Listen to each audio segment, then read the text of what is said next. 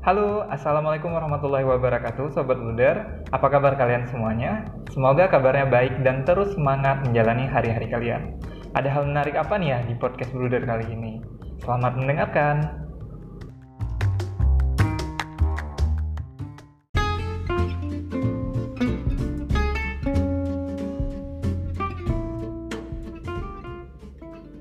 Halo bagi kalian yang mau dibuatkan lukisan arang, vektor wajah, Wedas Pop Art Portrait, hiasan foto berbingkai dan lukisan lainnya, ayo langsung kepoin Instagramnya at arapain underscore at a r a p a i n t underscore atau hubungi langsung ke nomor WA adminnya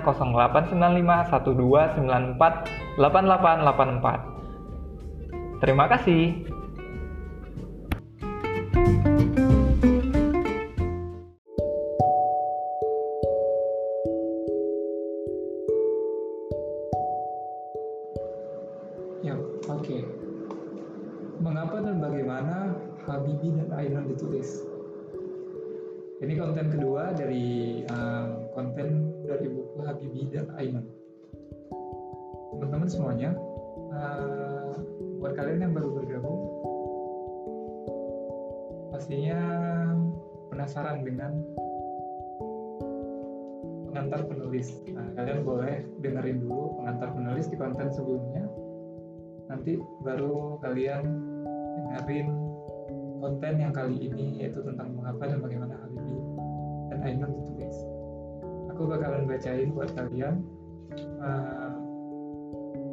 Dari salah satu penulisnya buku Habibie dan Ainun yaitu Ahmad Watik Pratiknya.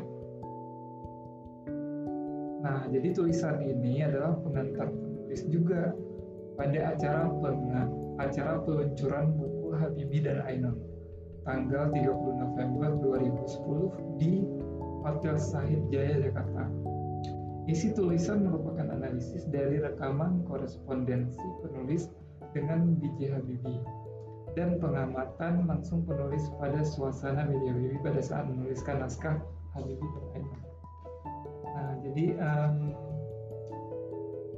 pastinya bakalan menarik nih dan aku bacain buat kalian juga nah, bakalan lama nih jadi siap-siap kalian cari tempat yang nyaman biar kalian juga dalam posisi yang enak untuk dengerin prolog dari Ainun ini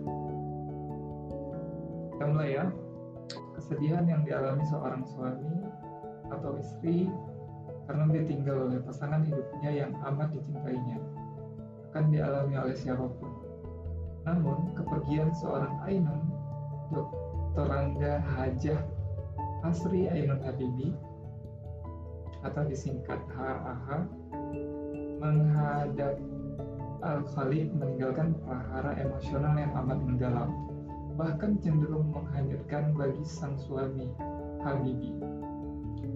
Itulah yang oleh para pujangga sering disebut sebagai kekuatan cinta aduh kali ya dari awal prolog aja udah bicara cintanya buku ini memang penuh dengan romantisme kekuatan yang mematri hubungan Ainun dengan Habibie kekuatan yang dapat menghanyutkan hati manusia dalam kesedihan yang paling dalam namun juga kekuatan yang dapat mendorong hidup dan keberhasilan yang cemerlang itulah sekelumit pesan yang dapat digali dari buku Habibie dan Ainun.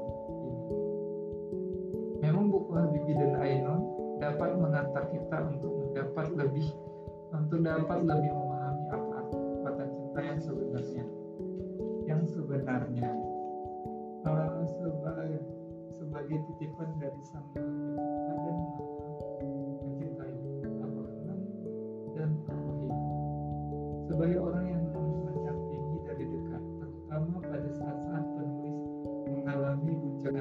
yang amat mengkhawatirkan keluarga dan teman-temannya, secara pribadi saya menyaksikan sendiri bagaimana perjuangan penulis nah penulis ini dimaksudkan ya yang Habib ya teman-teman untuk menuangkan apa yang berkecamuk dalam benak pikiran dan perasaannya. Kalaupun pada akhirnya penulis berhasil menenangkan, berhasil memenangkan perjuangan tersebut, dengan selesainya penulisan naskah Habibie dan Ainun sebanyak 37 bab. Bahkan berarti proses penulisan berjalan lancar, linear tanpa kesulitan. Bahkan sebaliknya, penulis dengan dinamika dan gejolak dalam situasi yang amat.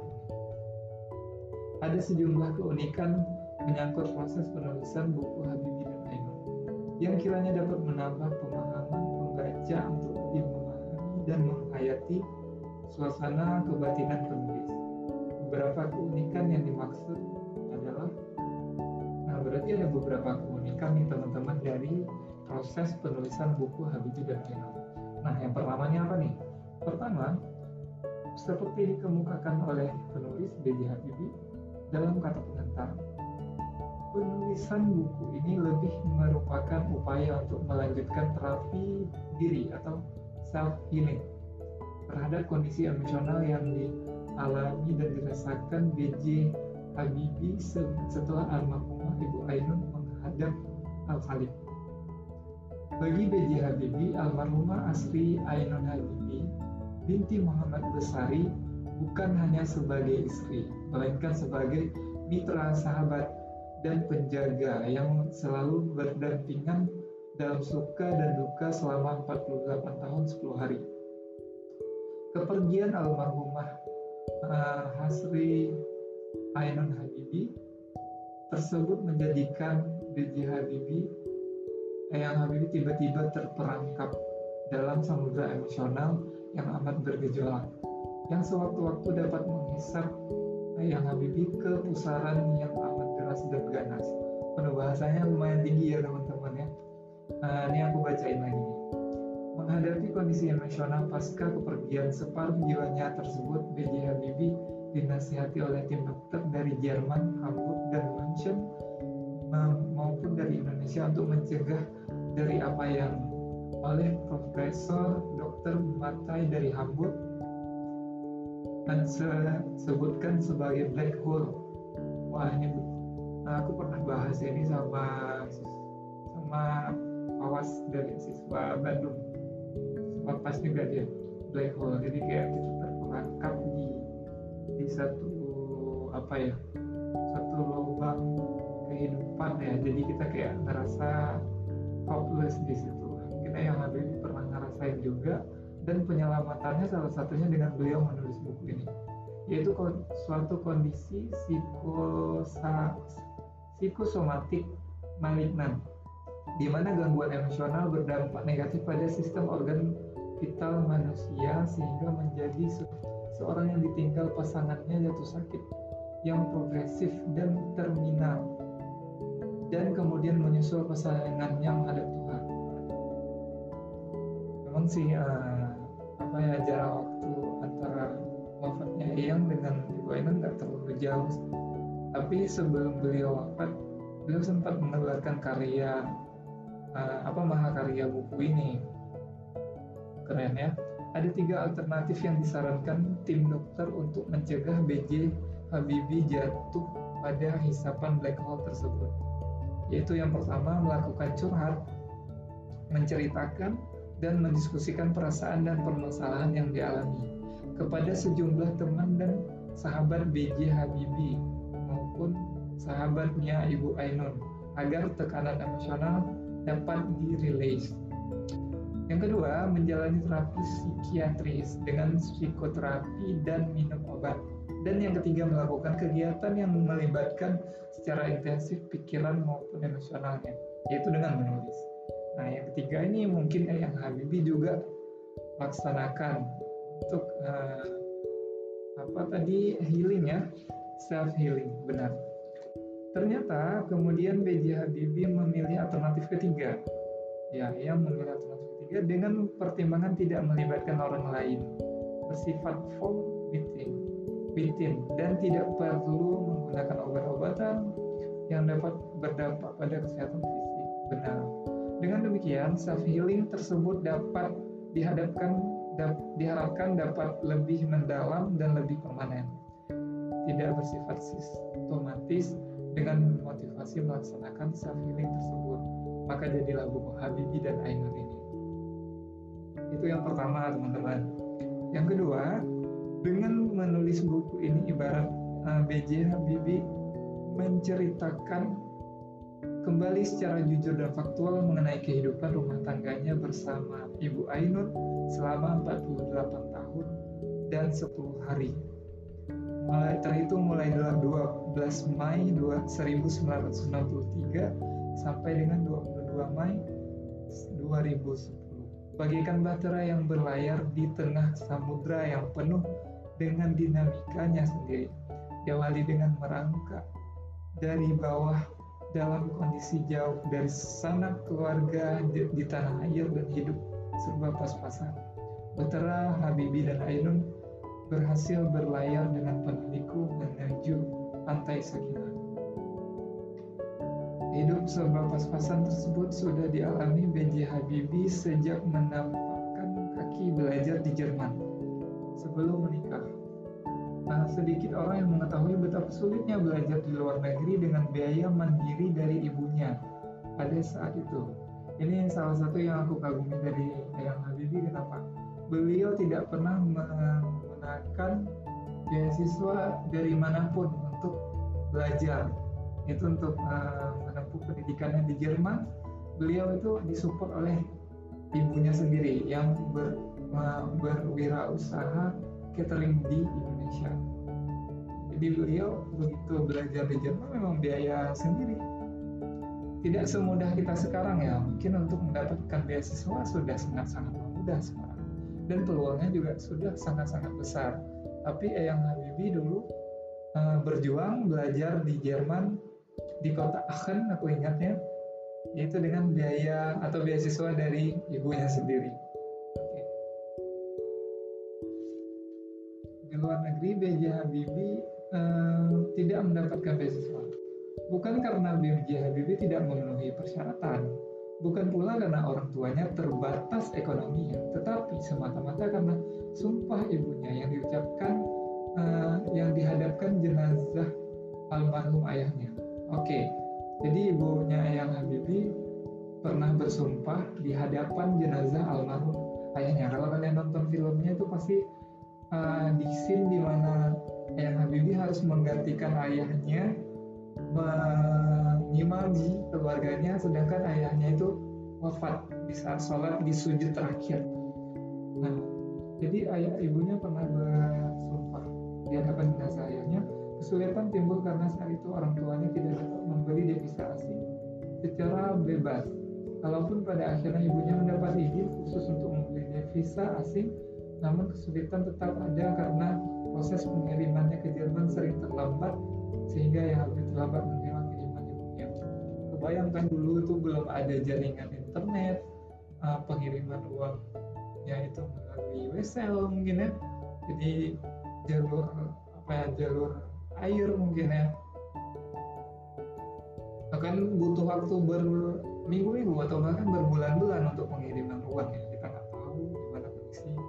di masa lalu tapi yang aku aku lihat salutnya sama ya Habibie atau ibunya itu tetap nah, pendidikan itu nomor satu menjadi prioritas keluarga namun dengan keunggulan dan kreativitas B.J. Habibie sebagai kapten dipadu dengan ketekunan serta ketulusan um, Ibu Ainun sebagai nakoda akhirnya Bahtera Habibie dan Ainun telah berhasil merubah keadaan yang dapat diibaratkan dari nothing menjadi everything tak hampir dalam segalanya. Bayangkan, kalau tahun 1962 mereka berangkat dengan menjinjing dua koper, maka 10 tahun kemudian di tahun 1972 mereka telah mampu membangun rumah tangga yang berkecukupan dengan rumah tinggal yang asri dan modern di Kakerberg sebagai hasil jeripayah murni dari B.J. Habibie di tengah persaingan yang amat ketat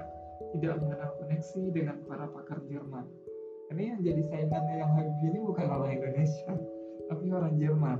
Kalau kalian lihat filmnya atau pernah baca buku ini juga, pastinya kan um, apa ya kesempatan atau persaingan di Jerman untuk uh, di tahun itu kan pasti lebih apa ya lebih menantang pastinya hal yang amat menonjol dari perjalanan Bahtera Habibie dan Ainun saja perubahan kehidupan dan karir, materi, keilmuan, profesi, dan kedudukan yang begitu spektakuler, melainkan juga bagaimana pasangan ini seolah-olah uh, telah menyatu, sebagaimana B.J. Habibie sebutkan sebagai kemanunggalan dalam uh, jiwa ruh batin nurani. Mereka yang terjadi karena cinta yang Tuhan anugerahkan. Dari bibit cinta yang tertanam di silaturahmi malam lebaran di jalan ini di, di, aku baca aja nih ya teman-teman. Di Jalan Rangga Malela Bandung tahun tanggal 7 Maret tahun 1962 kemudian dikukuhkan dalam konfirmasi pada perjalanan romantis di seputar Jalan Dago. Aku pernah ke Dago nih. Keesokan malamnya mereka ber, berdua berhasil menyiram bibit cinta dengan kebersamaan saling menjaga saling mendukung dan menopang di dalam nilai-nilai agama dan budaya akhir akhirnya berkembanglah menjadi cinta yang B.J. Habibie sebut sebagai murni cinta sejati sempurna abadi. Namun kebahagiaan dan kedamaian bahtera yang telah berlayar sejak selama 47 tahun 10 bulan tiba-tiba pada tanggal 22 Maret 2020 memasuki samudra yang penuh dengan gelombang serta tiupan tupan dan petir yang menggema yaitu pada saat diketahui bahwa Ibu Ainun mengidap penyakit berat dan sudah berada dalam stadium stadium lanjut yang merupakan rencana pelayaran terapis.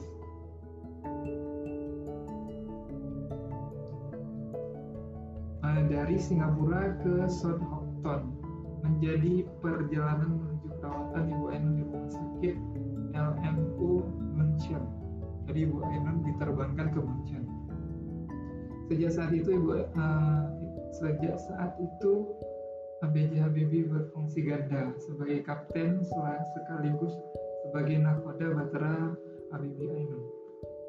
Pelayaran Bahtera uh, semakin hari semakin berat karena menghadapi cuaca yang semakin bergejolak. Dengan kenyataan bahwa Ibu Ainun harus menjalani sampai 12 rangkaian operasi, akhirnya ketentuan Allah Subhanahu wa taala untuk memanggil hambanya mengakhiri berbagai upaya yang tak kenal menyerah, yang disertai dengan kesetiaan dan ketabahan uh, B.J. Habibie, Yayang Habibie, yang selalu mendampingi sang nakoda sampai saat-saat ajal, ajal menjemputnya. Berarti 10 tahun lalu uh, Yayang Habibie menemani Bu Ainun sampai ke ajalnya Ibu Ainun atau di hembusan nafas terakhirnya Ibu Ainun. Udah 10 tahun ya teman-teman sekarang 2020. Membaca buku ini bagikan uh, bagikan kita mengikuti perpaduan antara dongeng dengan reportase.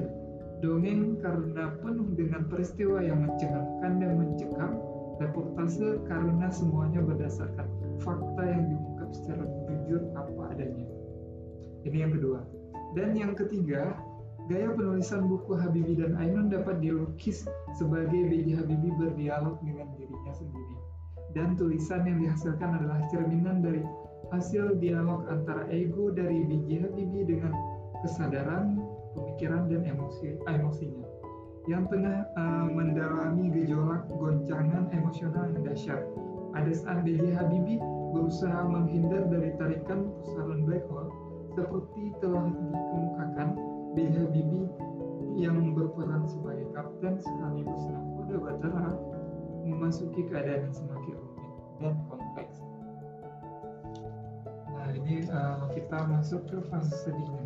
Kesedihan yang telah terlukis menjadikan B.J. Habibie menulis uh, dengan air mata bukan hanya dalam kiasan namun dalam arti yang sesungguhnya. Ungkapan kesadaran, pemikiran, dan Emosinya tergambarkan dengan jelas pada doa-doa yang dipanjatkan B.J. Habibie pada ulang tahun perkawinan ke-40 pada tanggal 12 Mei 2010. Pada saat kepergian, kepergian almarhumah Ibu Ainun dan pada penghujung naskah buku. Aduh ini masih banyak nih teman-teman, tapi aku bakalan selesaikan ini uh, dalam setengah jam untuk baca uh, prolog ini jadi satu konten untuk podcast ID. Selama masa penulisan sekitar 4 bulan, awal Juni sampai dengan 11 November 2010, memang naskah Habibie dan Ainun ditulis dengan kucuran air mata. Bahkan tidak hanya sekali, B.J. Habibie harus membersihkan keyboard notebooknya uh, akibat tetesan air mata yang yang tak terbendungkan. Aduh, gak kepikiran ya sampai segitunya beliau menulisnya. Bahkan dalam kurun waktu tersebut terdapat saat di mana B.J. Habibie mengalami blocking. Nah, blocking ini dan stagnansi dalam menulis selama lima pekan lebih. Berarti dalam empat bulan itu Eyang Habibie juga mengalami yang namanya blocking atau stagnansi, di mana beliau nggak nggak apa ya nggak dapat ide atau kesulitan dalam melanjutkan penulisan buku. Ya wajar sih dialami banyak penulis pastinya. Dan yang keempat, suatu hal yang unik yang tidak dijumpai pada tulisan sejenis adalah Habib adalah B.J. Habibie mencoba menyimpulkan pada bab ketiga tujuh. Berarti nanti bab ketiga tujuh ada kesimpulan, ada hikmah dari buku ini. Jadi semoga kalian masih sanggup mengikuti dan podcasternya juga sanggup bacain uh, buku ini sampai selesai di akhir bab 37 dengan mencari jawaban atas pertanyaan yang selalu menghantui pikiran dan perasaannya yaitu di mana Ainun berada saat ini bagaimana keadaannya dan bagaimana Beja Habibie dapat terhubung dengan Ainun nah ini udah udah bicara spiritualitasnya Pertanyaan-pertanyaan ini B.J. Habibie jawab dengan melakukan dialog diri dengan memanfaatkan pengetahuan, pengalaman, dan keyakinannya. Kekayaan ilmu yang dimiliki diramu dengan pengalaman sebagai perekayasa teknologi canggih, disertai pemahaman keyakinan agamanya, menjadikan B.J. Habibie mengajukan berbagai asumsi dan penafsiran mengenai keberadaan almarhumah Ibu Ainun setelah mengalami perpindahan ke alam yang lain. Ya di keyakinan Islam sebenarnya tidak ada istilahnya setelah meninggal itu kan uh, apa hanya perpindahan uh, ke alam yang lain saja. Oke. Analogi manusia sebagai ciptaan Allah Subhanahu wa taala dengan komputer dengan komputer ciptaan manusia menjadikan pendekatan dan penafsiran B.J. Habibie tentang alam dengan enam dimensi yaitu panjang, lebar, tinggi, waktu, kecepatan, dan kuantum energi, di mana manusia yang masih hidup maupun mereka yang sudah wafat ber berada. Perbedaannya adalah mereka yang masih hidup masih menyentuh raga sebagai hardware dengan jiwa ruh batin nurani sebagai super intelligent software tidak mampu mendekati dan memanfaatkan dua dimensi ter terakhir yaitu kecepatan di atas kecepatan cahaya yang yang uh, dimensi kuantum energi. Sementara mereka yang sudah wafat dengan berpisahnya jiwa uh, batin nurani atau software dengan raga hardware yang sudah rusak dan dikubur dapat memanfaatkan kedua dimensi terakhir. Bagaimana kedua super intelligent software dapat saling terhubung. B.J. Habibie dengan menggunakan berbagai persamaan matematik tinggi dan berbagai rumus fisika, mekanika, dan kuantum energi kemudian mengajukan beberapa asumsi yang amat menarik dan menantang untuk dibuktikan kebenarannya. Sungguh ilmiah ya teman-teman buku yang ditulis oleh yang Habibie ini. Dan yang kelima, yang kelima penyebab ditulisnya buku Habibie dan Ainun pada suatu silaturahmi duka cita atau takziah di kediaman B.J. Habibie pada akhir bulan Mei 2010 yang lalu, Dr. Surin Pitsuan, Sekretaris Jenderal ASEAN yang mengemukakan bahwa no, we have another Romeo and Juliet in our region. That is Habibie and Ainun. Sekilas tidak salah pendapat Dr. Surin tersebut. Akan tetapi, ada beberapa perbedaan manakala kita membandingkan Habibie Ainun dengan Romeo dan Juliet. Um, Walaupun kedua kisah menggambarkan betapa besarnya kekuatan cinta, the power of love, maupun Romeo, namun Romeo dan Juliet menggambarkan kekandasan cinta dari dua remaja akibat kedua orang tua mereka saling bermusuhan yang digambarkan sebagai bunuh diri bersama. Sementara Habibi dan Ainun lebih menggambarkan keberhasilan. Nah, bedanya kekandasan dan keberhasilan, teman-teman. Nah, ke keberhasilan cinta yang terjalin dan berkembang sampai 48 tahun 10 hari dari pasangan intelektual muda hingga lanjut usia jadi eyang dari enam orang cucu.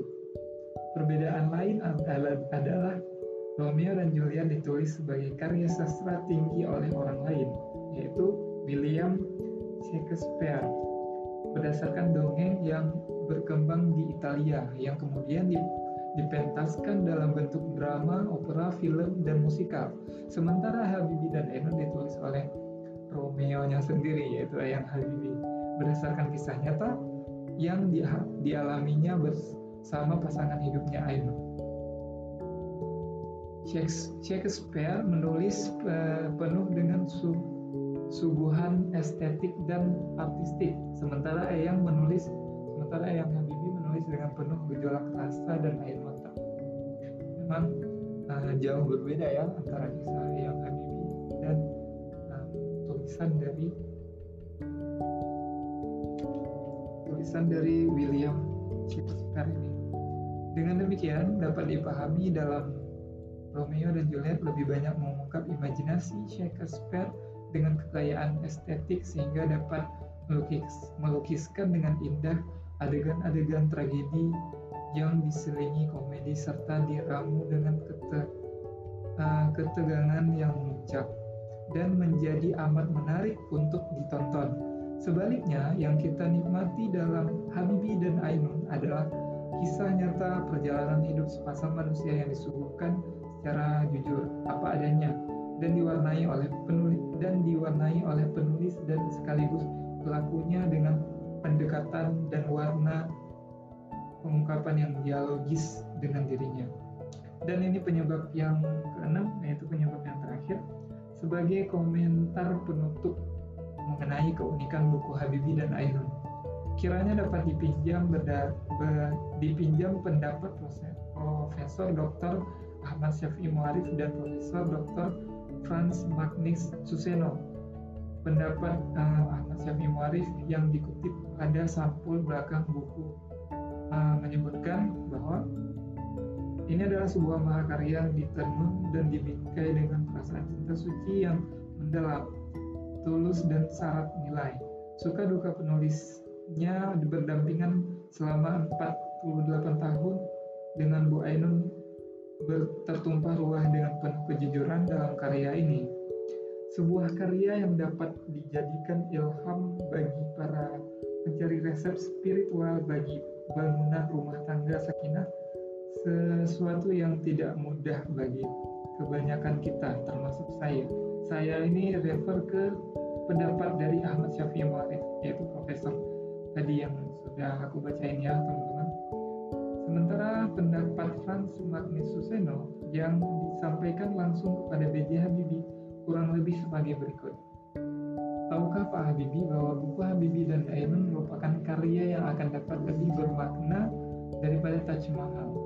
Walaupun keduanya sama-sama melambangkan cinta, seseorang suami kepada istrinya, Taj Mahal hanya dapat dinikmati keindahan dan keagungannya, tetapi buku Habibie dan Ainun di, di samping dapat dinikmati jalan ceritanya juga dapat juga amat berguna bagi mereka yang ingin memahami pesan-pesan moral di balik cerita tersebut.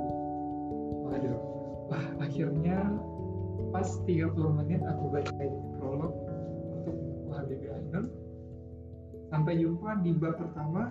Nanti kita bakalan uh, uh, jumpa dengan Ayah Habibie di bab pertama yaitu dengan judul sekali peristiwa di Rangga Malela 11B ini settingnya itu di Bandung. Oke okay. pastinya kalian pada nggak uh, sabar ya untuk dengerin uh, bab pertamanya. Uh, jadi jangan lupa tetap uh, tungguin notifikasi dari podcastnya Ideal.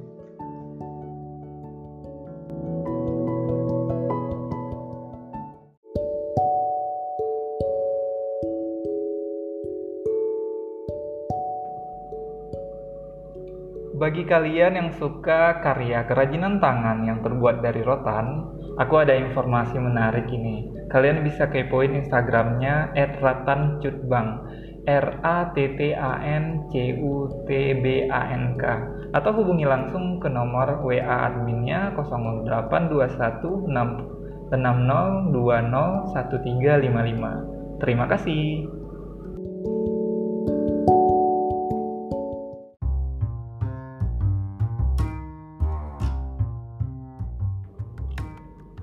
Oke Sobat Bruder, sekian dulu ya podcast Bruder kali ini. Tetap semangat menjalani hari-hari kalian. Sampai jumpa di podcast Bruder berikutnya. Wassalamualaikum warahmatullahi wabarakatuh.